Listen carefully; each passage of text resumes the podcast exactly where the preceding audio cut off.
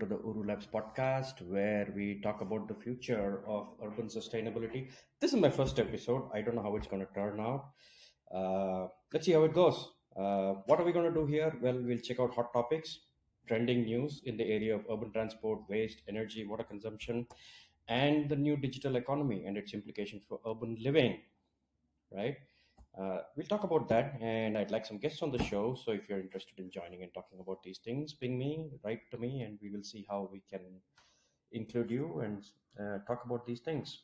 Uh, uh, the Council for Active Mobility uh, is a collaborative of civil society organizations and members promoting active mobility, which is defined by walking, cycling, and by extension, public transport. Now, this has been a very important topic in urban transportation. We have this whole addiction to the motor vehicle, which is having a lot of uh, implications on climate change in urban areas, which is a huge part of the uh, society now. Um, apparently, 70% of the world's populations are going to be living in cities, which is up from about 54% in 2020. That's what the new Statista report says right?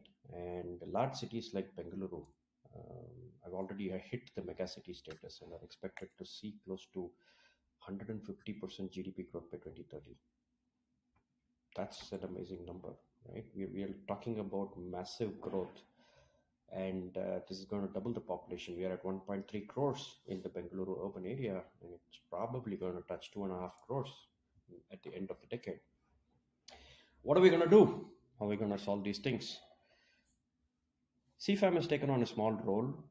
I'm a part of that and trying to create an environment where active mobility can flourish, where people can start walking more, cycling more. How do you make the city enable you to do that?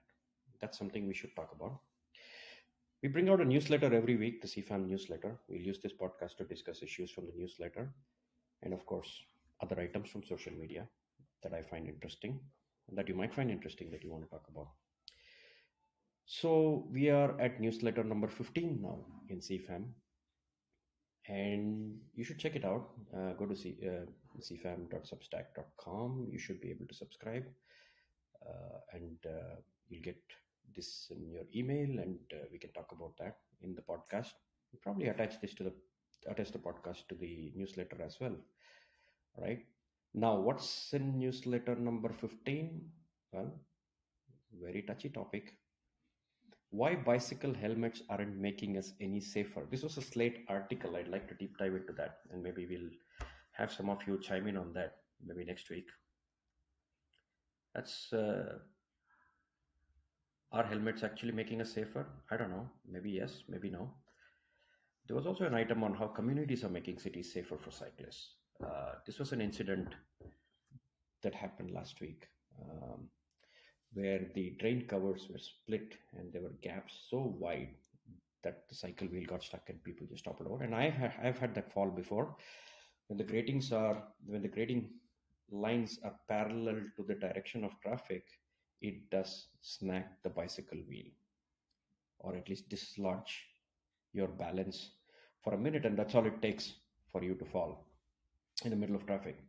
So uh, it's a simple solution. You just lay them perpendicular to the flow of traffic and have done that. Uh, I remember here in Mekhri Circle, Bangalore, uh, the underpass used to have parallel gratings and somebody complained and it got made this way. So it's it's a simple thing. The square gratings that are on uh, on the trains on the streets, you just have to flip it around. And I think it got done in Malaysia a little while ago. Uh, just know, turning them around and that makes it a lot more safer.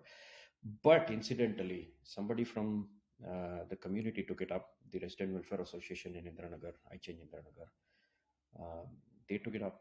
They went in, spoke to the BBMP engineer, double E, and got her some compensation for the bills. She had a deep cash and some hospital bills and some repairs on her cycle. And yeah, that could have been dangerous, but that was uh, fixed. And I think more and more communities are needing to step up and start making the area safer right? What does it take for you to promote sustainable transport? You need to be safer on the roads. So that's how it works.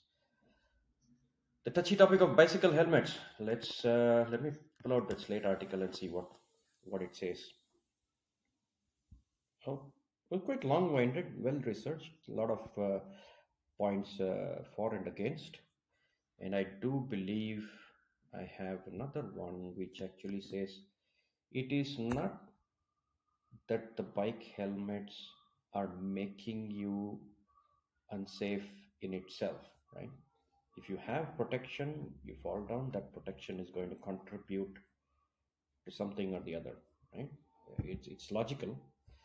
Uh, it's logical that uh, pedestrians need to be protected on the streets as well because Karnataka, for example, has a lion's share of pedestrian fatalities, 13% last year.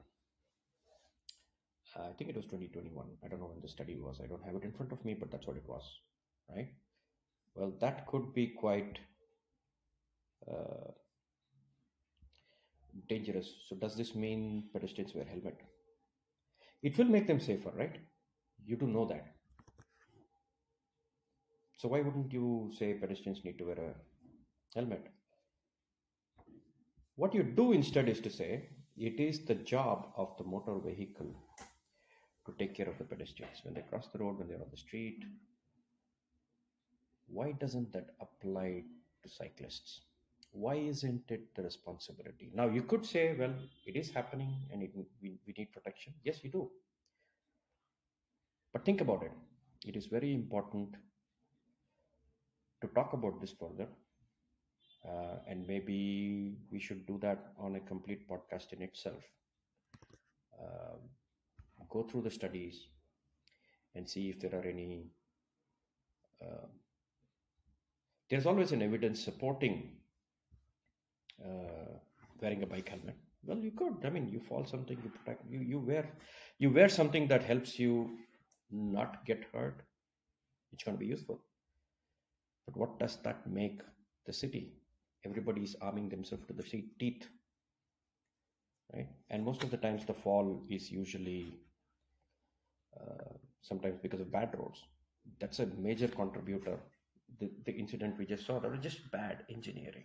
Right? We could we could prevent a lot of injuries that way. It gives you more confidence to go on the road. just cycling down. There's a, there's a pothole right in the middle of the road, and I was just hurtling down. It was down a flyover, and uh, yeah, I mean, you like momentum. Cyclists like momentum. You don't want to lose momentum. You want to carry it on to the end where you know the next man-made hump is going to come it's usually called a flyover or an overpass or something like that you want the momentum you want the momentum on undulations and cyclists hate it worst when somebody interrupts you when you have momentum you know that i know that so we'll save this for another day and see what we can uh, make of the city with all these things but this is this is something that i have been uh, saying uh, a lot is bicycle helmets cannot be mandatory. It also excludes a huge amount of uh, the daily wage laborers, especially in a country like India, who can't afford a bike helmet. A bike helmet costs upwards of thousand rupees, maybe eight hundred, right? And uh, that's about ten percent of the cost of the vehicle, or sometimes twenty percent if it's a cheaper vehicle, cheaper bicycle.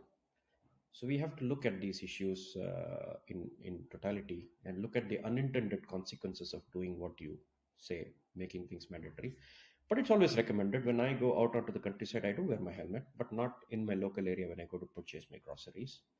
And that's only because I sometimes ride on the highways, and it is something that I feel is uh, useful because I do ride a little fast sometimes, not as fast as some of the other guys, but I do end up clocking about 25 30 kmph sometimes uh, not that I'm strong, but just because I have momentum on uh, on uh, slopes.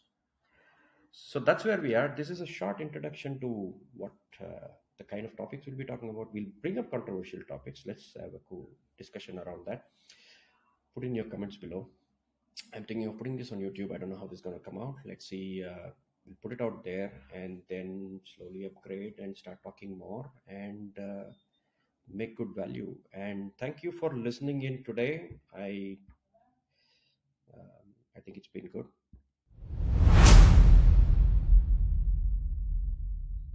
Until next time. Bye bye.